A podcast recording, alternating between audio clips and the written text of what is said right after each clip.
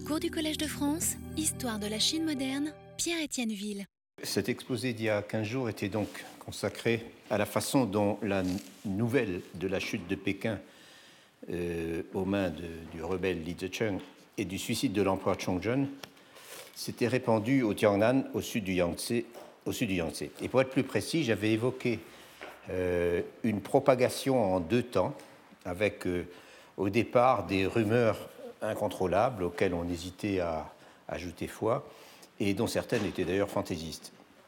Et dans un second temps, et en fait dans certains cas euh, simultanément, des informations confirmées par des témoins sûrs. la capitale du Nord est tombée, je le rappelle, le 25 avril 1644 et les premières rumeurs mentionnées à Nankin ou à Suzhou sont datées d'une douzaine de jours plus tard, euh, le 6 ou le 7 mai, ce qui paraît d'ailleurs extrêmement court, étant donné non seulement la distance, euh, c'est plus de 1000 km, euh, mais aussi la difficulté des communications à ce moment. Puis ces rumeurs, ces rumeurs deviennent de plus en plus nombreuses et surtout de plus en plus précises. Et il semble que ce soit quelque part entre le 20 et le 25 mai donc un peu plus de trois semaines après l'événement, que la chute de Pékin et la mort de l'empereur aient été considérées comme un fait établi euh, par les autorités de la capitale du Sud, donc de, Nankin. il a fallu encore deux semaines pour que la nouvelle soit, si l'on peut dire, officialisée sous la forme d'un édit de deuil, ce qu'on appelle un édit de deuil, c'est-à-dire euh, Jiao, qui annonçait donc la nouvelle au pays et qui a été promulguée le 8 juin par le prince Fu, lequel était devenu formellement régent du royaume euh, la veille, et montera sur le trône impérial onze jours plus tard, le 19, euh, le 19 juin. Et je vous rappelle qu'il est connu dans l'histoire comme l'empereur Hongguang, ce qui était en fait le nom de règne qui ne devait entrer en vigueur que au premier de l'an suivant, donc plusieurs mois après. Mais comme nous l'avions vu, Plusieurs jours avant d'être officialisée de la sorte, la nouvelle confirmée par opposition aux rumeurs euh, était connue dans un certain nombre de localités au Tiangnan, où elle avait été reçue à des dates variables et aussi par des voies variables. L'information ne suivait pas un, euh, parcours linéaire de proche en proche, mais en fait elle arrivait par de multiples voies. Par exemple, nous avions vu que le père d'un lettré euh, nommé. Est-ce que, la feuille circule avec les. Oui, bon, d'accord. Euh, nommé euh, euh, Zheng Yuang, qui est l'auteur d'un témoignage que j'ai souvent cité, le, le euh, donc le père de, ce, de, cet auteur avait reçu la nouvelle de la mort de l'empereur Chongzhen le 3 juin. Or, le personnage en question résidait dans une bourgade située au sud-est de, Shanghai, sur la côte en fait, et si l'on en croit le témoignage cette fois-ci de Yao Tinglin, dans son autobiographie, le Linianti, que vous connaissez tous, à Shanghai même, on n'en aurait entendu parler que le 9, donc euh, six jours plus tard, avec confirmation officielle le 10. Et là, il s'agit euh, à l'évidence d'informations qui arrivent directement de Nankin. Et c'est un fait, vous l'aurez remarqué, que la confrontation de ces dates glanées dans des sources extrêmement diverses, et qui plus est des sources dont la précision chronologique ne garantit pas nécessairement la fiabilité, euh, que cette confrontation pose parfois quelques problèmes de vraisemblance, des problèmes dont même un auteur aussi systématique et aussi rigoureux que Madame euh, Kishimoto Mio, dont j'ai beaucoup cité la dernière fois une étude consacrée à cette question, n'arrive pas toujours à rendre compte.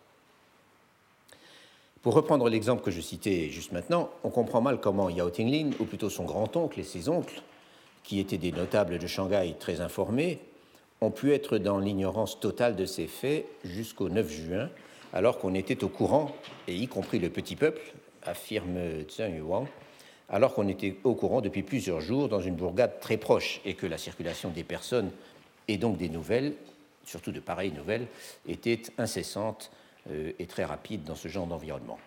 À moins, bien sûr, qu'il faille imaginer que les Yao en avaient entendu parler, en fait, et que c'est la confirmation semi-officiel, puis officiel le lendemain, qui leur a causé euh, le choc euh, décrit de façon très vivante par Yao Tinglin dans ses souvenirs. L'un reste muet, l'autre change de couleur, et puis immédiatement ils se disent où est-ce qu'on va aller se cacher? Mais peu importe finalement ces détails. Ce qui importe, et cela aussi j'avais, je l'avais souligné, ce qui importe c'est la signification politique de l'événement dans le contexte du Tiangnan à ce moment-là. Si la capitale est tombée, si l'empereur a disparu et qu'on ignore ce qu'il est, advenu de l'héritier présomptif, cela veut dire qu'il n'y a tout simplement plus d'autorité dynastique. En d'autres termes, c'est la vacance complète du pouvoir. Et la conséquence inéluctable de la vacance du pouvoir, surtout lorsque le pays est en train d'être envahi par de puissants ennemis, et plus encore lorsque la situation sociale est explosive depuis un certain temps déjà, euh, la conséquence inéluctable, c'est l'anarchie. J'ai dit un mot la dernière fois de l'extrême anxiété qui s'était emparée de Xi Biaotia, dont il va être encore beaucoup question aujourd'hui, euh, lorsqu'il avait appris la nouvelle de la chute de Pékin. Et je pourrais en fait euh, citer d'autres exemples de personnalités qui anticipaient de la même façon les troubles qui n'allaient pas manquer de se produire. De même encore, les hauts fonctionnaires et les chefs militaires qui essayaient désespérément de reconstituer un gouvernement Ming à Nankin étaient on ne peut plus conscients des dangers que créait cette nouvelle situation. Et comme on vient de le voir, ils avaient tenté, dans un premier temps, de ne pas officialiser la nouvelle de la mort de l'empereur, et c'est aussi la raison pour laquelle ils se sont entendus, malgré leur désaccord sur la personne, euh, pour inviter en toute hâte un prince de la famille impériale Ming à assumer les fonctions de régent du royaume et ensuite euh, pour le mettre sur le trône.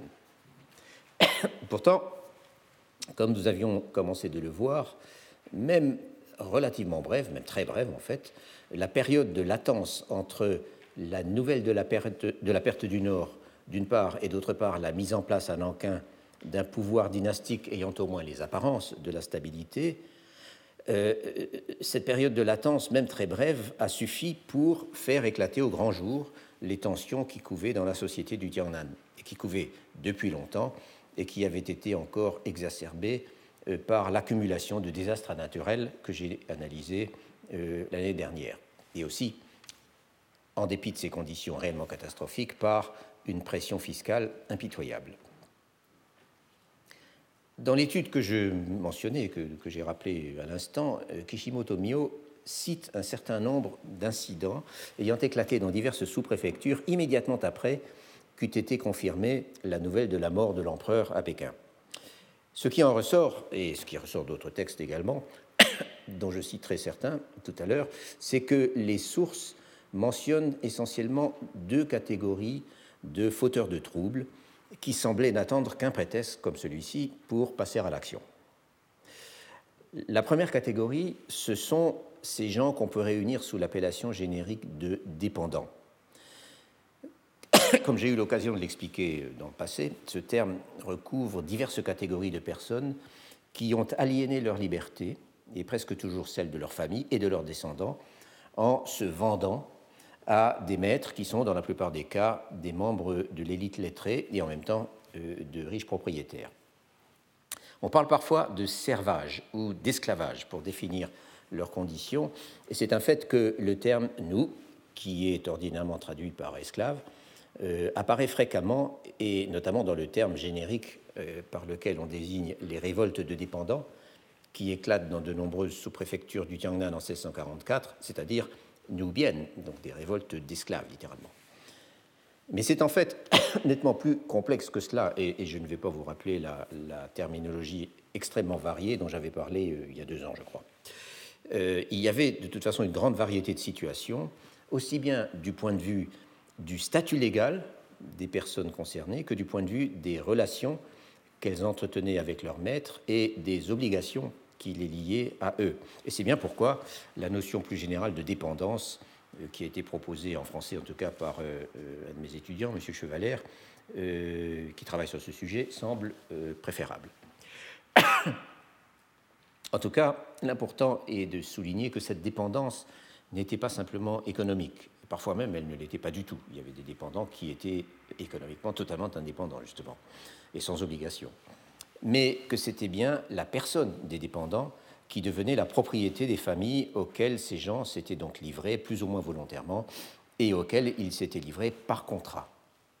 Et de fait, l'un des slogans des révoltes de dépendance, c'est la restitution des contrats de dépendance, grâce à quoi euh, ceux qui étaient liés par ces contrats pourront redevenir des personnes, entre guillemets, libres, si l'on veut, euh, en tout cas retrouver le statut d'homme du peuple ordinaire, c'est-à-dire de contribuables indépendants, et, s'adressant directement à l'administration et non pas à leur maître, euh, bref, ce qu'on appelle en chinois des liangmin, littéralement des personnes de qualité, on traduit parfois par bon peuple, mais c'est un peu dérogatoire. Liangmin, ce sont le plus facile, c'est encore de traduire homme libre, mais la notion de liberté dans la Chine de l'époque, c'est encore un autre problème. La deuxième catégorie de personnes qui se dégagent des sources relatives aux troubles qui éclatent après la chute des Ming dans le Nord est plus difficile à cerner, ne serait-ce que parce que le terme utilisé un peu partout pour en parler a une connotation morale ou comportementale et non pas statutaire. Ce terme, c'est Wulai, qui se traduirait assez bien, me semble-t-il, par élément asocial. Élément asocial, même si en général on parle plus vaguement, enfin dans les traductions en tout cas, de vaurien, parfois de voyou, mais c'est peut-être un peu fort, euh, sauf dans certaines circonstances. Euh, et le mot vaurien traduit assez bien euh, poussia, qu'on trouve dans le même genre de, contexte. En tout cas, un oulai, littéralement, c'est quelqu'un qui n'a rien sur quoi s'appuyer. Oulai, qui n'a rien sur quoi s'appuyer, c'est-à-dire qui n'a pas de métier identifiable, pas d'occupation stable, euh, mais qui n'a également pas de principe et pas de morale. En d'autres termes, c'est un oisif prêt à tout pour satisfaire ses désirs et avancer ses intérêts, et prêt notamment à violer la loi et à s'attaquer aux honnêtes gens, ce qui est une autre traduction possible du mot liangmin. En tout cas, les Oula, et dont parlent nos, textes, profitent du désarroi général dans lequel est plongée la société par la vacance du pouvoir après la chute de la dynastie au nord pour se constituer en bande, en bande euh, voire en fraternité euh, jurée, euh, pour semer le trouble et se livrer au pillage et à la violence. Kishimoto cite par exemple le témoignage, d'un des chroniqueurs les plus connus de la transition Mingqing, dont le nom est Ti Liuqi, Tiliuchi raconte en effet, dans une note de son Mingqinan Lue, qui signifie plus ou moins histoire sommaire Ming, de la fin des Ming en Chine du Sud, euh, il raconte donc ce qu'il a pu voir euh, dans sa sous-préfecture natale de Wuxi, qui est, euh, qui, qui, est sur le territoire de Changzhou. Et si vous avez la carte, vous pouvez tout de suite voir, c'est à mi-chemin plus ou moins entre Changzhou et euh, et Suzhou, sur le Grand Canal, si je me souviens bien. Dès le lendemain de l'annonce de la mort de l'empereur Changzhen, qui, en l'occurrence, à Wuxi, euh, euh, se produit le 3 juin, enfin l'information est confirmée le 3 juin, nous dit Tiliuchi, la ville de Wuxi est en ébullition car, et je cite, à la nouvelle de la catastrophe nationale, une bande de vauriens traînant dans les rues ou de vauriens des marchés, c'est-à-dire les sheting ou lai, autre expression très courante, euh, avec toujours cette connotation péjorative pour les gens qui traînent en ville, euh, dans les rues ou sur les marchés. Donc, une bande de vauriens traînant dans les rues se mirent à brailler qu'ils allaient tuer le magistrat euh, euh, et piller les grandes familles de notables lettrés. Fin de citation. Donc là, c'est directement aux représentants de l'ordre établi euh, qu'ils veulent s'en prendre, le magistrat, et puis ceux qu'on appelle les xiangshen, autrement dit les familles des résidents titulaires de rang académique supérieur, donc en principe fonctionnaires potentiels, et dont certains sont effectivement des fonctionnaires ou d'anciens fonctionnaires. Mais dans ce cas, heureusement, les représentants de l'ordre établi avaient de la défense, et je cite de nouveau, le magistrat Ako se saisit d'une grande épée et prit la tête d'une centaine de ses hommes pour aller patrouiller la ville pendant toute la nuit. Et les jours suivants, les grandes familles fournirent chacune une vingtaine ou une trentaine des leurs pour se joindre au magistrat. Ils patrouillaient toutes les nuits et cinq jours plus tard, tout rentra dans l'ordre. Je reparlerai la semaine prochaine, ceci donc c'était pour donner un exemple de Oulai qui s'agite tout de suite, nous allons en trouver d'autres.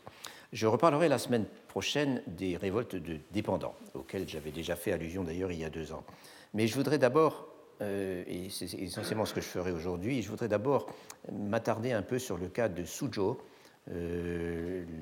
la grande métropole qui est en fait la capitale économique et culturelle du Tiangnan, plus que Nankin qui en est la capitale administrative. Les sources sont extrêmement abondantes sur Suzhou et sur son hinterland, c'est-à-dire sur les sous-préfectures euh, qui dépendent de la préfecture de Suzhou proprement dite, dont vous avez euh, la carte sous les yeux, euh, pendant la transition Mingqing, y compris les sources à la première personne, à commencer par le Tijun Hiwenlu, cette chronique que j'ai déjà souvent citée et dont l'auteur est très présent, même si nous ne savons pas en fait qui c'est. parce que le texte est attribué à quelqu'un de très connu, Ye Shaoyuan, mais c'est une erreur manifeste, très facile à démontrer. L'intérêt du Ti Wenlu, comme je l'avais euh, comme j'avais eu l'occasion de l'expliquer, c'est qu'il s'agit d'un texte qui donne une vue des événements que je dirais peut-être à la fois immédiate et contextualisée. En effet, c'est un texte qui juxtapose, par ordre plus ou moins chronologique, des informations de toute nature sur la vie à Suzhou et dans la région.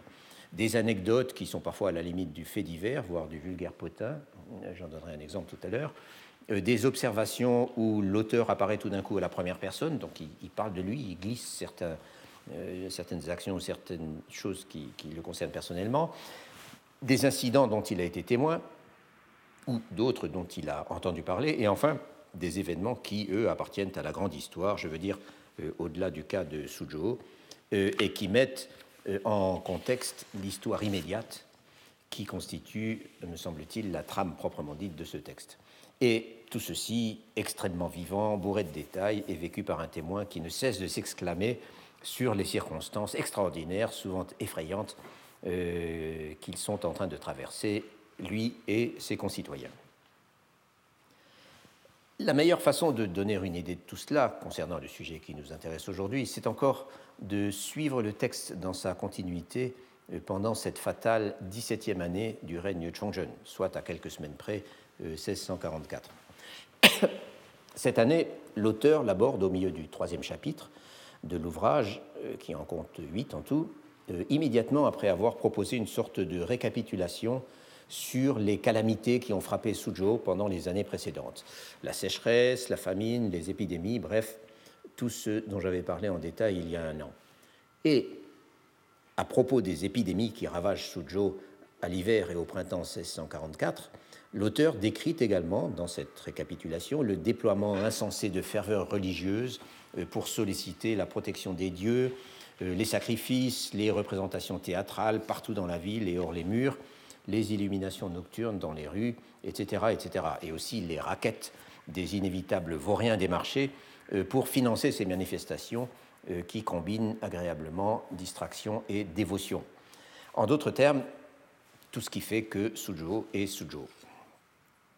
Au début de l'entrée consacrée à 1644, l'auteur glisse qu'il vient d'être engagé comme précepteur dans une certaine famille Zhang, euh, en face du monastère taoïste de la Grue Blanche, le Baihaoguan. Ce qui confirme donc qu'il appartient à la classe nombreuse des étudiants confucéens du Tiangnan, euh, dont une des occupations euh, vraiment fondamentales était de travailler comme précepteur dans des familles. cette classe des, des étudiants confucéens du Tiangnan, dont j'aurai encore beaucoup à parler. Puis, il mentionne l'arrivée du nouveau magistrat de Changzhou, Changzhou étant l'une des deux sous-préfectures de la ville. Suzhou, comme un petit nombre de grandes métropoles euh, dans la Chine impériale, euh, avait, euh, la cité préfectorale était partagée entre deux sous-préfectures qui avaient un territoire aux alentours. les Qing, Suzhou avait même trois sous-préfectures, donc Changzhou et puis Wuxian, donc euh, le nouveau magistrat de Changzhou, qui est un, un Sichuanais, qui prend ses fonctions le 18 mai, alors que le poste était vacant, nous dit l'auteur, depuis un an et demi. Le 18 mai, donc, quelques jours avant que la nouvelle de la mort de l'empereur Chongzhen euh, commence à filtrer à Suzhou. Tout de suite après, le texte consacre un paragraphe substantiel à une anecdote mettant en cause un notable local, euh, qui est un ancien fonctionnaire, qui a ramené de Pékin une concubine dont il est fort épris, euh, laquelle est surprise euh, en train d'échanger des billets doux avec un ancien amant, un autre fonctionnaire, qu'elle avait connu à Pékin lorsqu'il était venu y passer des examens, et qui est présentement nommé à Suzhou Et c'est justement, il est justement venu faire une visite de politesse à son collègue, le, mari actuel de la dame, et c'est comme ça qu'ils se sont revus. Toute la ville est bientôt au courant. Les plus, hautes, autorités sont saisies par les deux partis. Alors l'un accuse l'autre de ne pas contrôler son gynécée, euh, et le deuxième euh, euh, est accusé de justement mettre le désordre dans le gynécée des, gens honorables. Donc les, plus hautes autorités sont saisies et l'auteur déplore en conclusion que la dignité de la fonction publique est à souffrir de ce genre d'embrouillamini. Et c'est aussi cela, Suzhou, et c'est pour ça que je vous ai, j'ai consacré une minute à vous résumer cette, euh, anecdote dont il y a beaucoup d'autres exemples dans le texte, enfin plusieurs autres exemples. Et puis, Suzhou, c'est aussi l'arrogance des lettrés.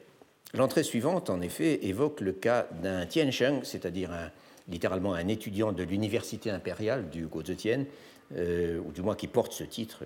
En fait, il, n'était ni à l'université, il n'étudiait pas. L'université était à Pékin, de toute façon. Donc, un Tiansheng qui s'est fait administrer la bastonnade par le préfet adjoint de Suzhou pour une affaire de délinquance fiscale. Or, les étudiants ne peuvent être soumis à des châtiments corporels que s'ils ont été préalablement cassés de leur rang, ce qui est une démarche très grave. Et comme le dit l'auteur, je cite, C'est ainsi que l'État a toujours manifesté son respect aux lettrés. Du coup, l'opinion lettrée à Suzhou est en ébullition. Et manque de chance, l'étudiant en question, donc qui s'est fait administrer la bastonnade, appartient à une famille éminente avec plusieurs titulaires de grades académiques élevés, lesquels se rendent en corps constitué auprès des autorités supérieures pour se plaindre. Euh, les autorités supérieures, c'est toujours le, juge provincial, le trésorier provincial, le, euh, grand coordinateur, enfin tous ces, hauts fonctionnaires euh, qui avaient leur siège à Suzhou. Donc, ils vont voir les autorités supérieures et après, ils se rendent chez le préfet adjoint dans ses bureaux où ils font irruption il lui arrache sa ceinture de fonctionnaire et il lui flanque quelques coups de poing pour faire bonne mesure. Pour qu'on en arrivât à traiter pareillement un fonctionnaire, commente l'auteur, il fallait vraiment qu'il l'ait cherché. Toutes ces histoires pas ordinaires qui se sont, passées pendant le quatrième mois, dit-il. Il résume, euh, après, avoir toutes ces, après toutes ces anecdotes, et, il dit c'est euh, hein, ces choses euh, vraiment pas, pas, pas ordinaires, se sont, passées, se sont passées pendant le quatrième mois. Et comme beaucoup d'autres du même genre, dans le Tijenti Wenlu, ces anecdotes contribuent, me semble-t-il, à créer cette ambiance de jamais vu, d'anomalie, euh, qui, donne, au texte sa tonalité euh, si particulière.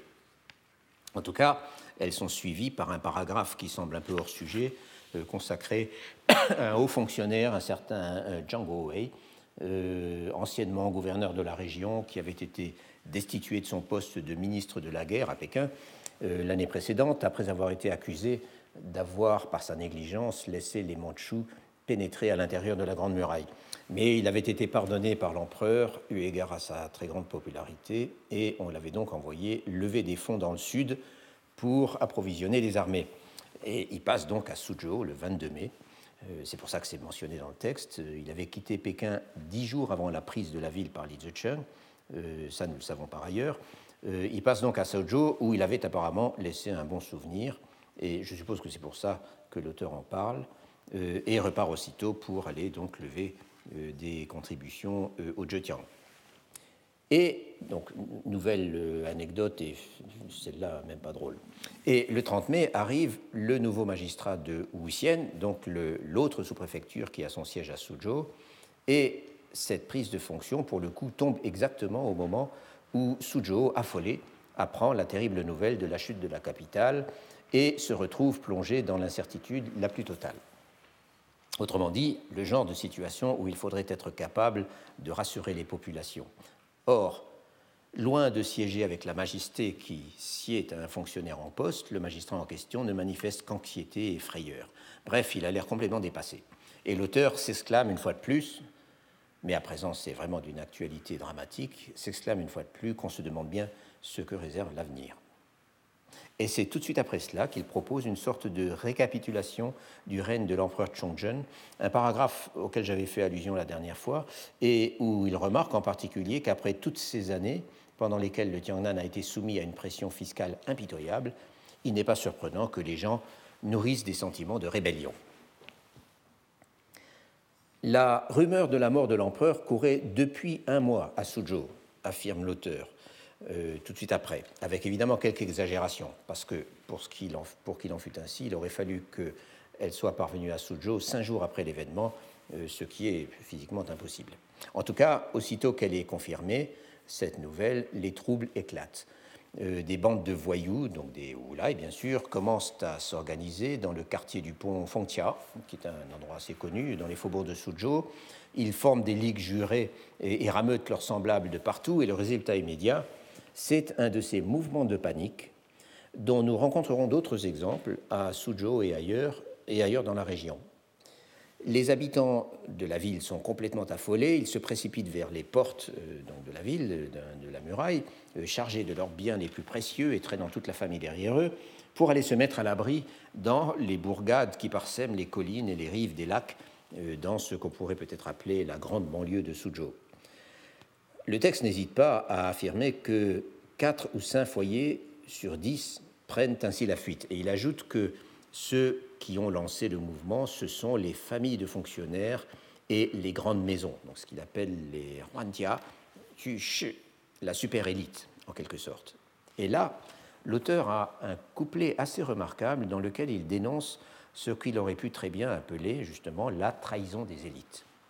La trahison des élites. Je cite Toute cette aristocratie appuyée, c'est toujours le mot gui hein, pour que je traduis par aristocratie, toute cette aristocratie, euh, c'est pas une aristocratie euh, statutaire bien sûr, mais c'est des gens riches et, titrés, euh, toute cette aristocratie appuyée sur son pouvoir et avide de richesse, tous ces gens qui, lorsque la paix règne, se complaisent dans leur gloire et dans leur luxe et ne sont d'aucune utilité pour remplir les caisses de l'État ou adoucir les misères du peuple, que surviennent un jour quelques catastrophes et ils se montreront incapables de prévoir les moyens de faire face au désastre et de résister au malheur, ils ne s'intéresseront qu'à eux-mêmes et ne seront capables que de se précipiter à la recherche d'un refuge pour se cacher et pour se mettre en sûreté.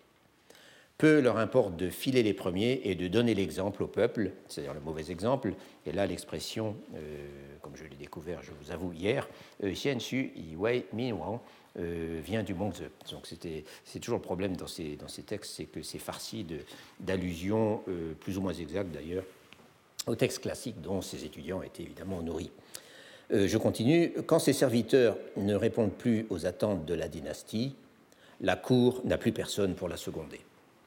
Fin de citation. Et la péroraison de ce même passage affirme qu'on ne saurait reprocher à l'empereur Chongzhen les insuffisances qui ont fait chuter les, souverains depuis les temps anciens. Il n'était pas cruel, il n'était pas dépravé, il n'était pas faible, il n'avait pas abandonné son pouvoir en d'autres mains, et pourtant, lui et les siens ont été victimes de ce terrible malheur. Voilà bien quelque chose qui ne peut que remplir de haine et de chagrin ceux de ses serviteurs, ce que je traduis par serviteurs, c'est toujours Chen, euh, ceux de ses serviteurs qui vivent au milieu du peuple, c'est-à-dire qui ne sont pas eux-mêmes fonctionnaires, et pourtant ils sont impuissants. Et pour finir, on a l'expression d'une incertitude concernant l'avenir, une incertitude qui est plus grande encore qu'avant, maintenant que la dynastie n'a plus de souverain et que le nord et le sud sont coupés l'un de l'autre. Et une fois de plus, euh, en conclusion, qui eût imaginé que ce serait notre génération qui serait témoin d'une catastrophe aussi incroyable? Hélas, hélas. Je ne vous cite pas tous les hélas, euh, ou bien, euh, bon, il y a beaucoup d'autres euh, expressions qui parsèment vraiment le texte dans, ce passage.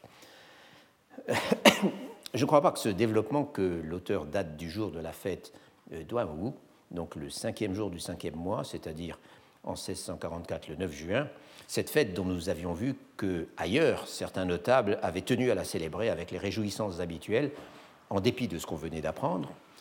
Euh, je ne crois pas qu'il s'agisse là d'un simple morceau de bravoure rhétorique, ou alors c'est une rhétorique vraiment bien sentie.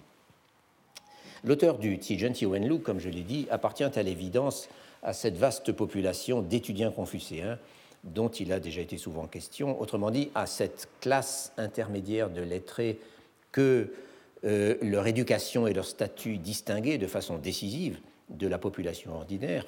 On a vu par exemple tout à l'heure qu'un de leurs privilèges était d'échapper au châtiment corporel, euh, mais qui était également regardé de haut par l'élite véritable des licenciés et des docteurs dont le principal critère de distinction était qu'ils avaient, eux, accès au service de l'État.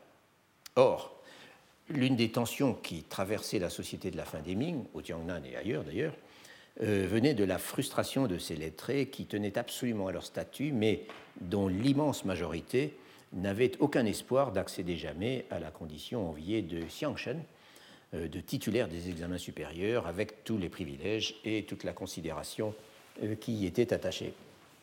Les licenciés et les docteurs avaient leur nom inscrit dans les registres du gouvernement central, du ministère des rites et du ministère de la fonction publique, euh, et ils appartenaient d'une certaine façon à l'appareil d'État, et ils avaient au moins une chance, plus ou moins grande, selon leur statut et leurs relations, ou même leur talent, euh, d'être un jour sélectionnés pour devenir fonctionnaires, autrement dit, l'ambition ultime de tout homme bien né dans la Chine impériale.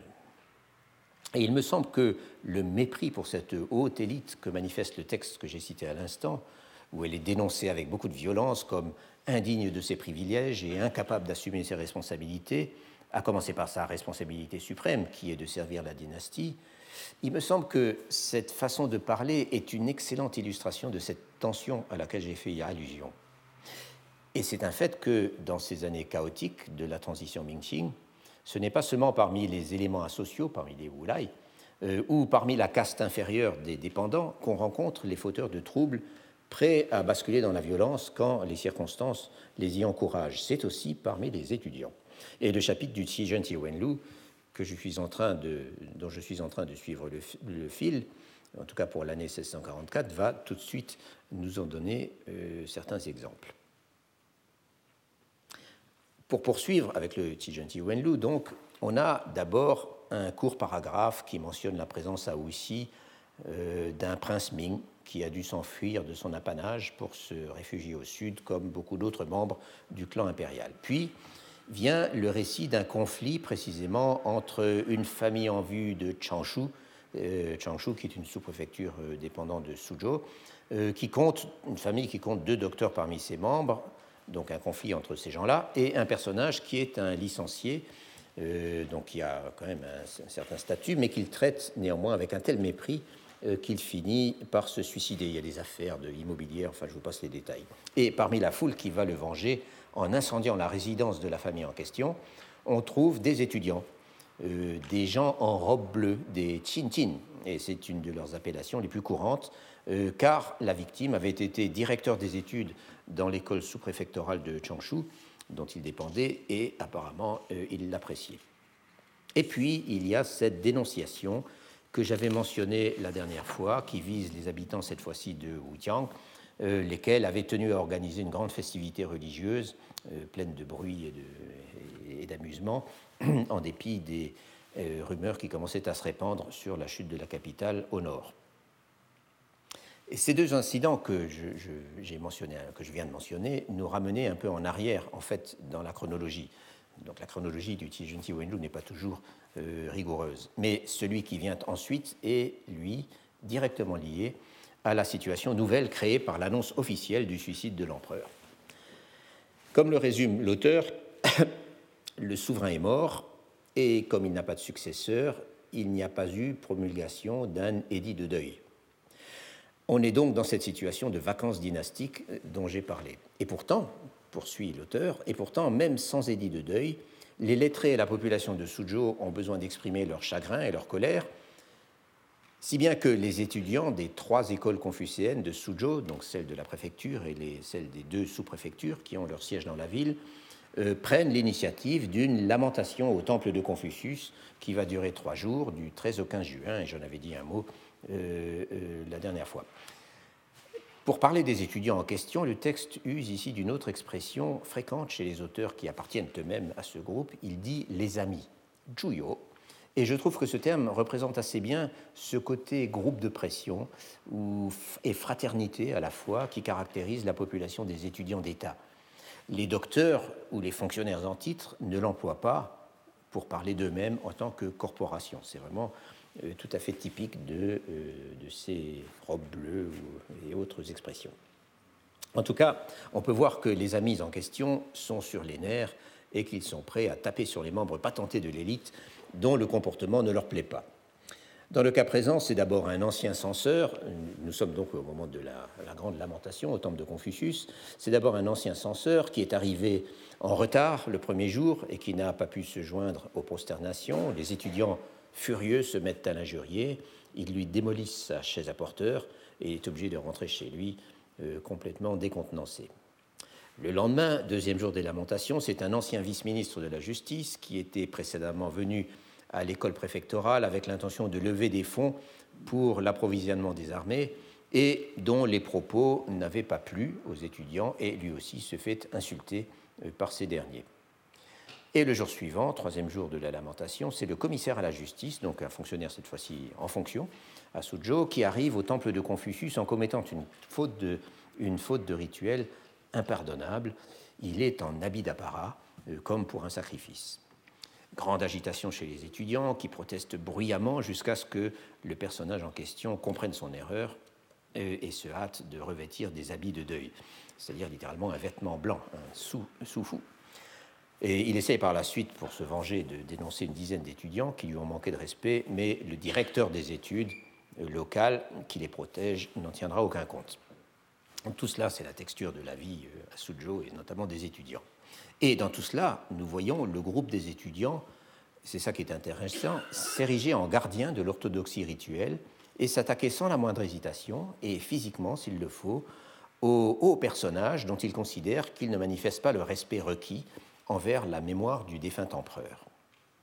Je n'irai bien sûr pas jusqu'à parler de Saturnal, mais c'est quand même un peu le monde à l'envers, un retournement des hiérarchies sociales, si vous voulez, ou des hiérarchies académiques dans le cas présent, euh, qui n'est pas sans faire penser, sans me faire penser en tout cas, euh, toutes choses égales par ailleurs, à ces épisodes dont je reparlerai la semaine prochaine, dont j'avais déjà parlé, où l'on voit les dépendants humilier délibérément leur maître euh, et exiger du respect. Les étudiants sont moins en évidence dans l'entrée qui suit immédiatement, toujours dans le Tijunti Wenlu, qui suit immédiatement celle où sont relatées ces lamentations au temple mouvementées. Mais nous savons par d'autres sources que certains d'entre eux, des étudiants, euh, ont été au premier rang des manifestations dont parle cette entrée et qui, pour le coup, euh, manifestations qui, pour le coup, ont été nettement plus violentes. Les personnes qui sont visées cette fois-ci, ou plutôt leurs familles et leurs résidences, car elles-mêmes ne sont pas sur place, sont de nouveau des fonctionnaires et même des fonctionnaires importants. Et le problème, cette fois, c'est la collaboration. De quoi s'agit-il exactement? Il s'agit d'un problème que j'ai évoqué assez longuement il y a quelques semaines lorsque j'ai présenté le Tiachen Yu Biantilue de Xu Yingfen, qui était donc un témoignage direct sur la situation à Pékin pendant ce qu'on est convenu d'appeler l'interrègne Shun, c'est-à-dire euh, pendant la période de quelques semaines euh, au cours de laquelle la capitale a été aux mains de Li Zicheng et de ses associés. L'intérêt de ce document, euh, donc du, du Lue, comme je l'avais montré, est de nous faire voir en quelque sorte en temps réel et par un observateur relativement neutre, parce qu'il n'était pas personnellement concerné, la diversité des réactions des fonctionnaires métropolitains confrontés à une situation à laquelle ils n'étaient certainement pas préparés, à savoir l'effondrement du jour au lendemain de la dynastie dont ils étaient euh, les serviteurs et son remplacement par un régime rebelle euh, qui se prétend qualifié pour recueillir le mandat, le mandat céleste. Une toute petite minorité ont simplement refusé d'abandonner les Ming, et comme la fuite était impossible, à présent que la capitale était investie par les rebelles, ils ont préféré se donner la mort un certain nombre se sont tout de suite portés candidats pour servir le nouveau régime.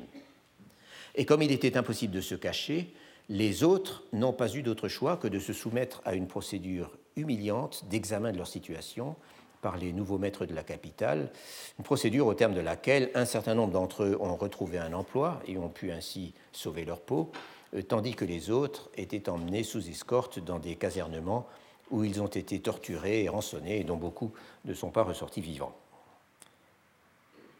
Parmi ses collaborateurs volontaires ou forcés, un nombre non négligeable était originaire du Tiangnan. Et ce sont eux qui se sont retrouvés soumis à la vindicte populaire chez eux, dans le sud, euh, où ils ne se trouvaient pas alors euh, en personne, euh, en tout cas pas au début, aussitôt que leur comportement a été connu localement. Et c'est allé très vite. Plus vite en fait que ne l'affirme Frédéric Wakeman dans une section de son ouvrage donc de The Great Enterprise que je vous ai, dont je vous ai parlé précédemment, consacré, une section consacrée au traitement des collaborateurs par le gouvernement des Ming du Sud à Nankin. La nuance est importante. en, en, fait, Wakeman, en effet, envisage le problème d'un point de vue purement politique, c'est-à-dire dans la perspective des hauts fonctionnaires qui tentaient de mettre sur pied un gouvernement à peu près opérationnel à Nankin, et qui d'ailleurs n'étaient pas tous d'accord entre eux. Certains étaient pour ostraciser purement et simplement tous ceux qui avaient servi le régime Shun à Pékin, et dont plusieurs commençaient à regagner le Sud. D'autres, au contraire, comme par exemple Shekefa, étaient pour une attitude plus compréhensive, sauf bien sûr pour les traîtres caractérisés, euh, en arguant du fait que nul ne pouvait vraiment dire comment lui-même se serait comporté s'il s'était trouvé lui aussi piégé à Pékin euh, au moment de la chute de la ville, et en remarquant aussi que refuser de réemployer à Nankin, ou enfin dans le sud, les fonctionnaires qui avaient reçu un poste sous les Chounes pendant quelques jours ou quelques semaines, mais étaient ensuite repartis vers le sud, reviendrait à se priver du service de gens dont on risquait d'avoir grand besoin pour reconquérir, euh, pour reconquérir le nord. Et qu'en outre, cela ne pourrait que les encourager à repartir au nord, justement, et à se mettre au service de l'ennemi. Comme le rappelle Wakeman, il y avait aussi des arrière-pensées politiques, en ce sens, dans, ces oppositions, en ce sens qu'il était dans l'intérêt de certains euh, de dénoncer les traîtres lorsque ceux-ci appartenaient à la faction opposée à la leur. Et c'est un fait que certains parmi les plus compromis euh, euh, étaient des membres éminents de la Société pour la restauration de la Fouche, qui était restauration non pas des Ming, mais restauration des valeurs confucéennes anciennes, etc., Société pour la Restauration, donc, qui était héritière des fondamentalismes confucéens du parti Donglin, dont j'ai souvent parlé, euh, et qui était détestée euh, par les conseillers les plus influents de l'empereur Hongguang.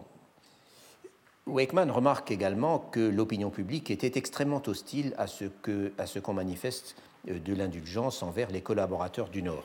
Mais il parle surtout de l'opinion des notables, laquelle se manifestait en particulier sous la forme de pétitions euh, et il implique, et c'est là que je ne suis pas tout à fait d'accord, il implique que la violence populaire, à laquelle il ne fait que, très brièvement allusion, était en réalité manipulée par ces notables et par les politiciens de Nankin. Ainsi, lorsqu'il évoque les attaques contre les résidences de certaines personnalités réputées avoir trahi les Ming à Pékin, il dit que ces attaques font suite, chronologiquement, à certaines dénonciations du gouvernement contre les personnalités en question. Et il place apparemment l'épisode en question à euh, une date postérieure euh, à certains étudiants cite, euh, incidents qu'il cite par ailleurs et qui se situent lorsqu'il donne des dates précises à la fin du mois de juin ou au début juillet.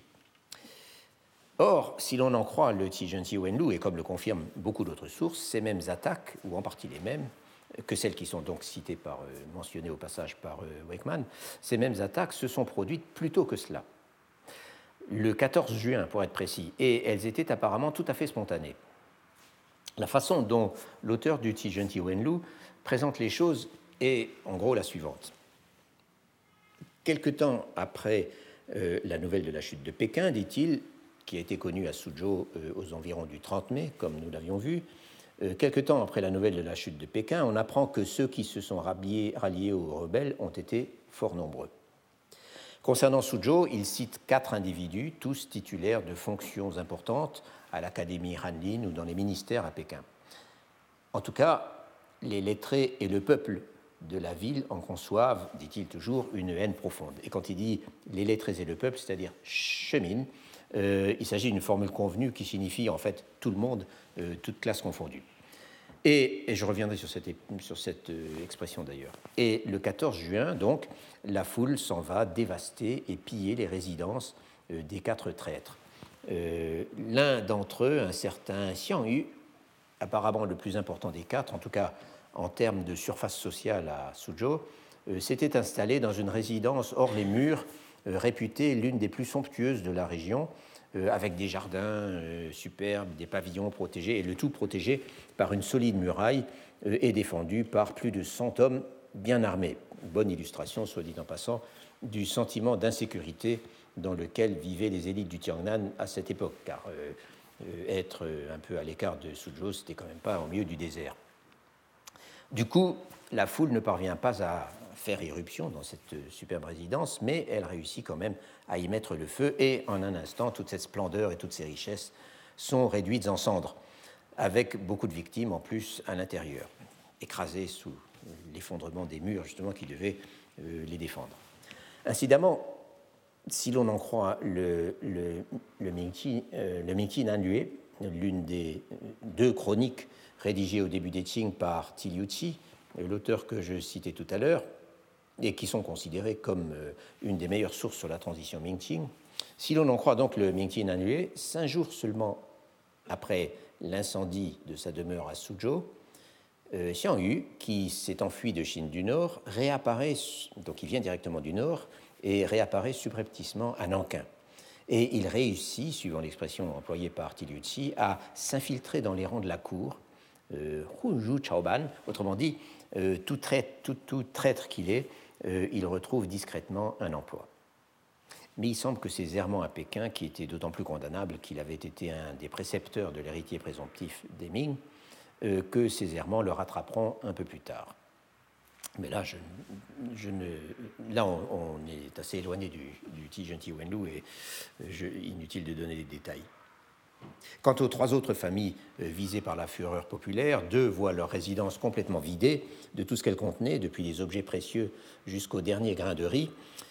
Et la troisième, pour sa part, a le temps de mettre à l'abri ses possessions les plus précieuses avant l'arrivée de la foule et elle réussit à limiter les dégâts en jouant la transparence. On ouvre les portes et on offre un, verre à tout le monde et en faisant intervenir les voisins pour supplier les émutiers de ne pas mettre le feu car ça se propagerait dans tout le quartier.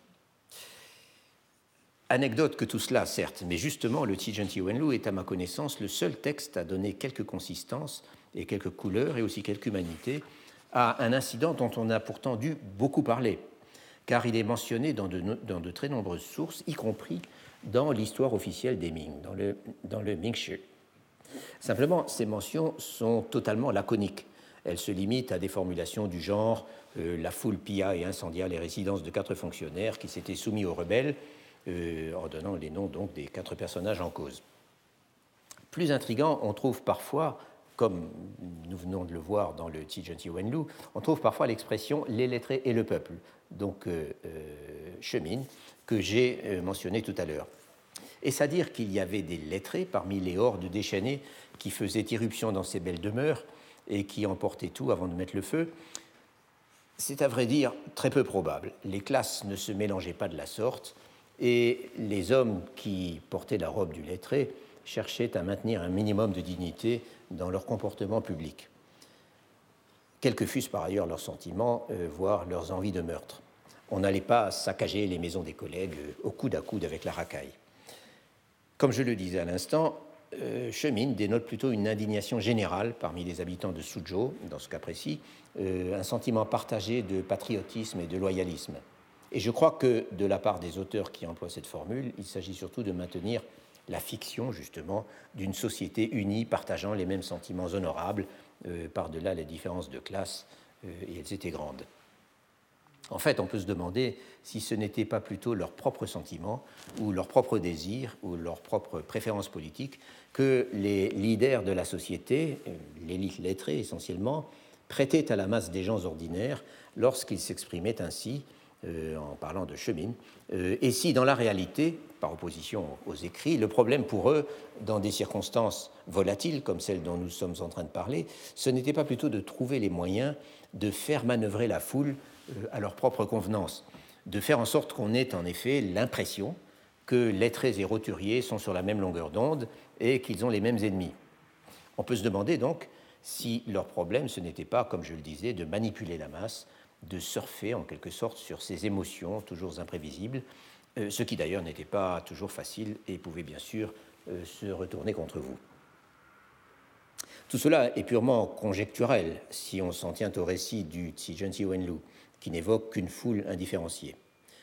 On rencontre en revanche dans la biographie de Qi Biaotia, de euh, dans le Mingshi, sa biographie donc dans l'histoire officielle des Ming, on rencontre une mention de ce même incident où il est dit, je cite, les étudiants de, les étudiants donc de Suzhou appelèrent à châtier les fonctionnaires habitants de la préfecture qui s'étaient soumis aux rebelles, et des éléments douteux se joignirent à eux. À la suite de quoi, le texte donne la liste des quatre personnages dont les résidences ont été saccagées. Ce n'est donc plus du tout la sainte alliance euh, des lettrés et du peuple, mais c'est bien plutôt une action punitive dont les, instigateurs sont nos amis les étudiants et pour laquelle il s'allie avec des éléments douteux. Et le terme Tianmin, employé euh, par, euh, dans, cette biographie officielle de, de le terme, le terme Tianmin n'est pas tellement éloigné de Wulai, bien que ce ne soit pas exactement la même chose.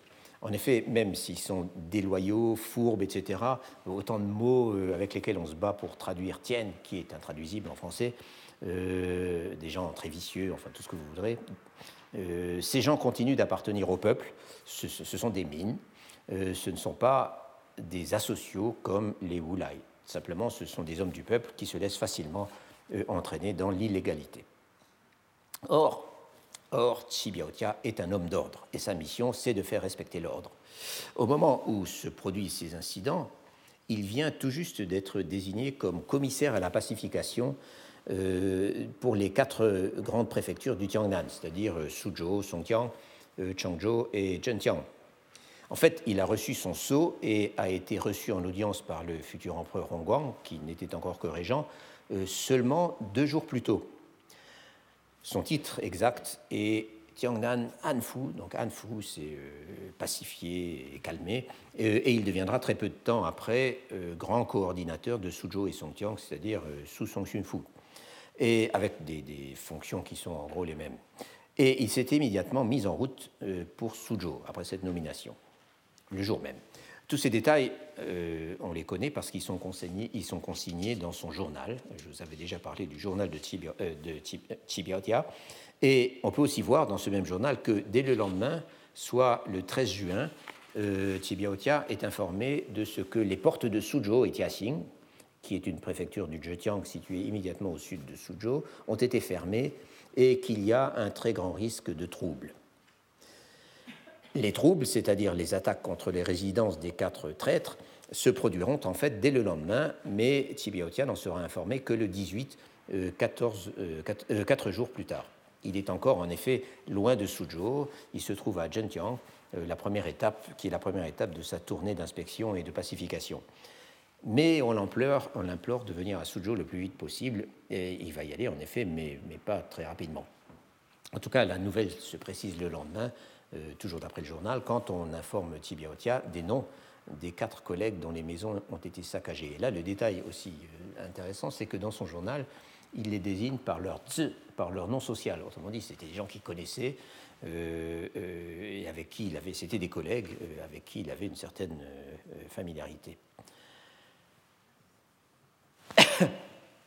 Tibiaotia est un homme d'ordre, disais-je. On a vu que sa biographie dans le Mingshi euh, le Mingshi suggère que l'incident en question a été provoqué par des étudiants locaux et que l'attaque a été exécutée par des éléments douteux.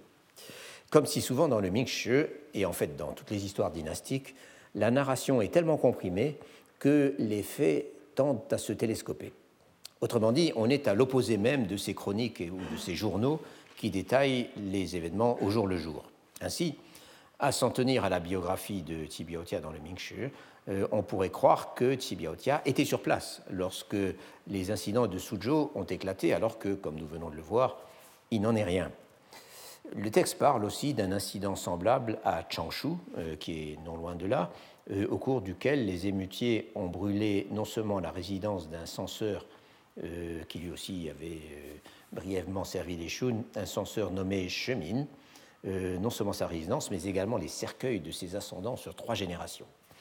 Et tout de suite après vient, tout de suite toujours dans, la biographie, euh, la façon dont Tsibiaotia réagit à ces événements. Il envoie un mémoire, euh, donc à Nankin, il envoie un mémoire demandant que les fonctionnaires qui ont servi les Shun soient formellement jugés et condamnés. Et en effet, un mémoire sera soumis au nouvel empereur quelques mois plus tard par le ministre de la Justice, classant, donc la demande de Sibiotia aura eu une suite, euh, classant les personnages en question en six catégories dégressives, suivant un précédent de la dynastie des Tang, est-il précisé, passible de diverses peines, donc six catégories dégressives de traîtres, si vous voulez, passible de diverses peines allant du démembrement en public à la bastonnade avec possibilité de rachat. Ce mémoire comporte en outre des listes de fonctionnaires qui ne sont pas encore revenus du Nord et sur lesquels on attend pour se prononcer, de fonctionnaires dont le cas devra être réexaminé, et enfin de fonctionnaires à qui un décret impérial a déjà accordé une charge, autrement dit, qui ont été de facto pardonnés, et c'est d'ailleurs dans cette dernière catégorie qu'on trouve le nommé euh, chemine mais cela, donc, c'était plus tard, c'était au neuvième mois de, 1644, et pour le moment, euh, ne fait que recommander une condamnation formelle des personnages en question, pour éviter, bien sûr, que la populace ne se charge elle-même de les punir. Et la deuxième chose qu'il recommande, c'est que les individus qui se sont rendus coupables d'incendie ou de pillage soient condamnés à une peine aggravée. On est donc loin des émotions populaires bien compréhensibles, euh, même si leurs conséquences sont regrettables qu'évoque l'auteur du Tijan Wenlu. Euh, ce dernier décrit en effet l'événement brut dans tout son lyrisme, pourrait-on dire, et il ne cesse de s'exclamer qu'il n'aurait jamais cru être un jour témoin d'événements aussi extraordinaires. Et il commente d'ailleurs que si ces pillages n'étaient certes pas très respectueux de la loi, au moins avait-il la justification du patriotisme. C'était pour châtier les traîtres. Tia, lui, veut que les choses se passent dans l'ordre. D'ailleurs, L'ordre, c'est son métier, et comme je le disais, c'est la mission qui lui a été assignée par l'empereur. Et on peut voir, ou le futur empereur, et on peut voir dans son journal qu'au cours de ses tournées sur le terrain, il n'a en effet pas peur de procéder à des exécutions publiques euh, pour décourager les fauteurs de troubles. En tout cas, pour y revenir, le journal de Tsibiaotia affirme explicitement, euh, en autant de mots, que les étudiants étaient directement impliqués dans les pillages et les destructions du 14 juin à Suzhou, ce dont le Tijunti Wenlu ne disait pas un mot. Euh, Biaotia finit par arriver à Suzhou le 27 juin, presque deux semaines après l'incident, et le 2 juillet, euh, il convoque une vingtaine d'étudiants dans ses bureaux. En effet, dit-il, le pillage des maisons fonctionnaires, des, maisons des fonctionnaires accusés d'avoir trahi les Ming, avait été largement encouragé par des étudiants. Et là, il emploie le mot Qingqin, donc les robes bleues, alors que pour parler de ceux qu'il a convoqués, il emploie le mot Zhusheng. Euh, je ne suis pas sûr qu'il y ait une différence technique, à vrai dire, entre ces deux termes. Ce sont toujours des xiuzai, c'est-à-dire des bacheliers, comme nous les appelons, des titulaires du premier degré, des étudiants confucéens euh, locaux. Peut-être, euh, dans ce cas précis, euh, Tsibiaotia, dans son journal, donc c'est lui-même qui écrit, oppose-t-il ceux qui continuent d'étudier dans les écoles officielles locales et qui se présentent régulièrement aux examens de contrôle, leur permettant de concourir éventuellement à l'examen provincial, et ce seraient alors les Jusheng, et les autres, ceux qui conservent le statut d'étudiant mais ont cessé de s'impliquer dans le circuit académique. Et cela ne serait que des Qingtin, que des robes bleues. Mais je ne saurais pas l'affirmer. En tout cas, Tsibiaotia insiste sur le fait que les bacheliers qu'il a convoqués sont des talents exceptionnels qu'ils condamnent absolument le comportement de leurs collègues et qu'ils ont un sens élevé de la correction des coutumes et des règles de comportement. D'ailleurs, c'est bien pour cela qu'il les a fait venir, euh, ce qui était assurément un très grand honneur pour ces étudiants. Il y avait des milliers d'étudiants, donc euh, être convoqué par le, grand pacificateur, euh, ou le, grand oui, pacificateur, c'était quelque chose. Tsibiaotia ne précise pas ce qu'il leur a dit, mais il est clair qu'il a voulu rendre manifeste que c'est ce genre d'étudiants qui a son approbation, qu'il considère comme des lettrés sérieux, alors qu'en tant que groupe, leurs congénères ont la réputation bien établie euh, d'être des agités et des revendicateurs, voire des agitateurs, et que les autorités se méfient toujours beaucoup d'eux. Comme nous l'avons déjà vu, et comme nous le verrons encore, ces lettrés de base ont de toute évidence été particulièrement difficiles à contrôler euh, pendant la transition Ming-Qing. Quoi qu'il en soit, euh, on rencontre beaucoup d'autres indications sur l'extrême tension qui régnait au Tiangnan pendant ces semaines de juin 1644, immédiatement après que la nouvelle de la chute de Pékin et de la mort de l'empereur euh, eurent été confirmées.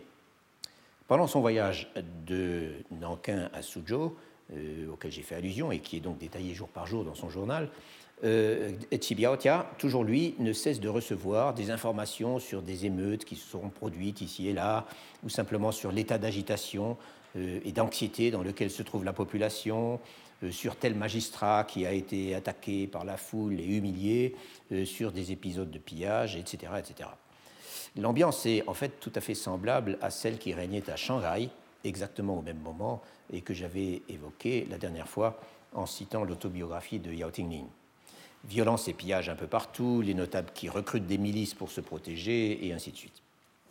Une source cité par Kishimoto Mio, affirme qu'au moment des incidents de Suzhou, dont il était question euh, à l'instant, euh, la rumeur courait que la cavalerie de Li Zicheng descendait vers le sud, alors qu'en fait euh, il s'enfuyait vers l'ouest exactement à cette date, descendait vers le sud et que ses fonctionnaires n'allaient pas tarder à arriver.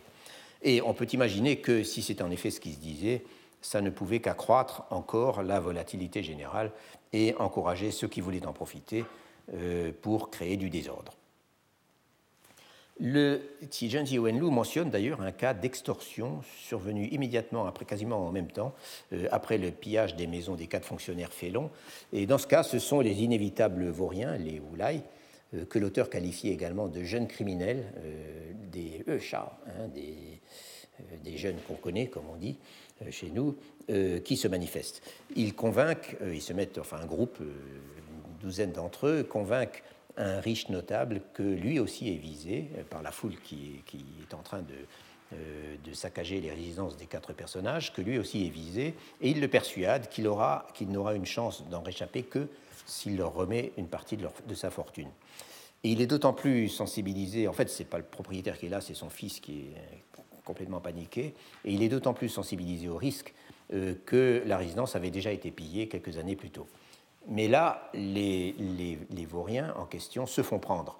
Les meneurs sont exécutés spectaculairement et les autres sont mis à la cangue et promenés de porte en porte le long de la muraille de Suzhou au milieu d'un immense concours de population.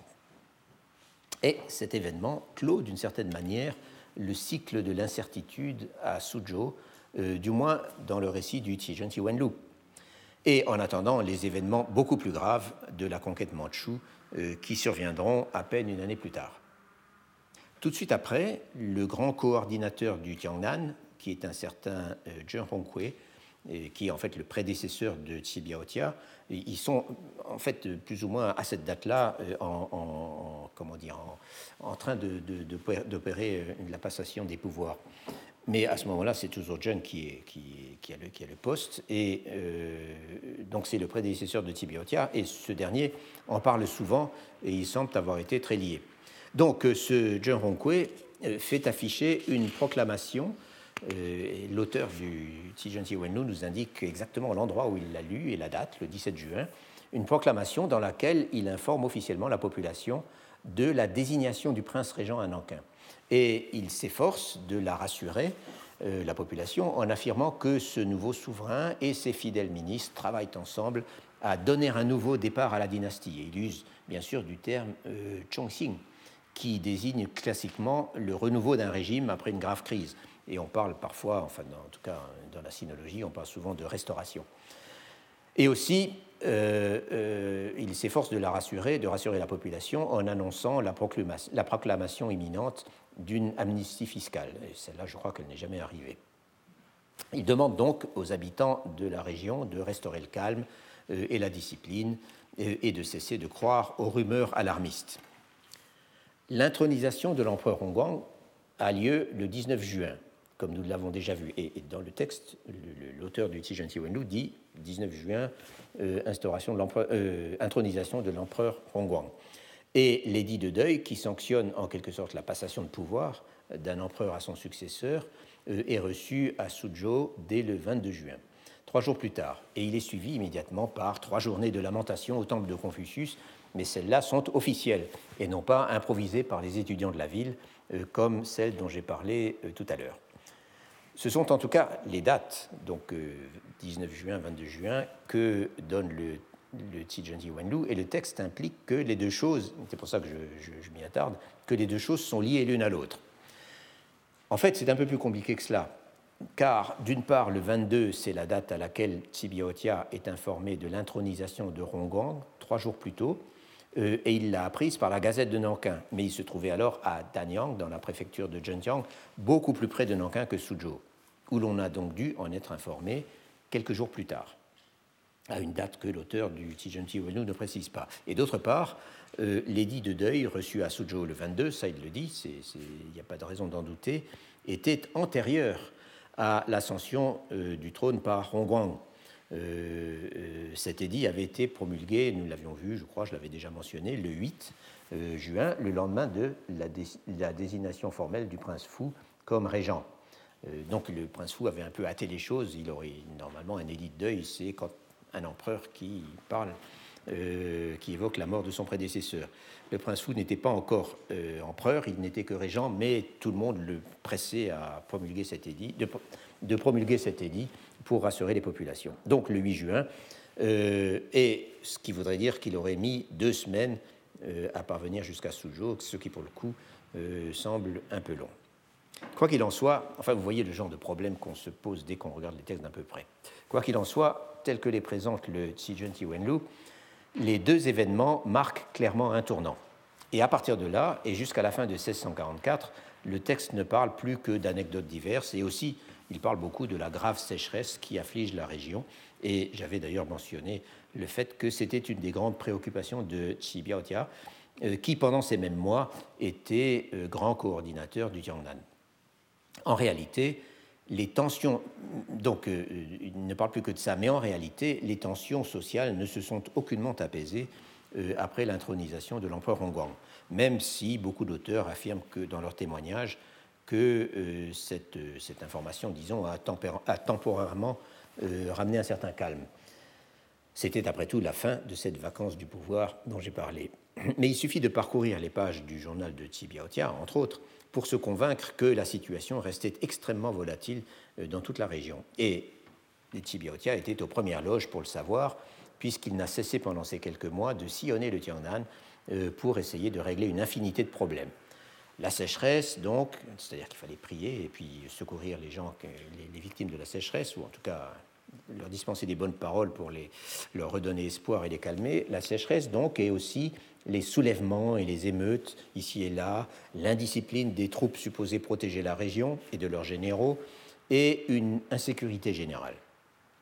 Cette insécurité générale, d'ailleurs, est confirmée avec beaucoup d'éloquence dans une entrée du IOBT, euh, cette collection de notes sur la période de transition rédigée par euh, Zheng Yuang, euh, j'en ai parlé tout à l'heure, qui était donc un lettré de la région du Shanghai.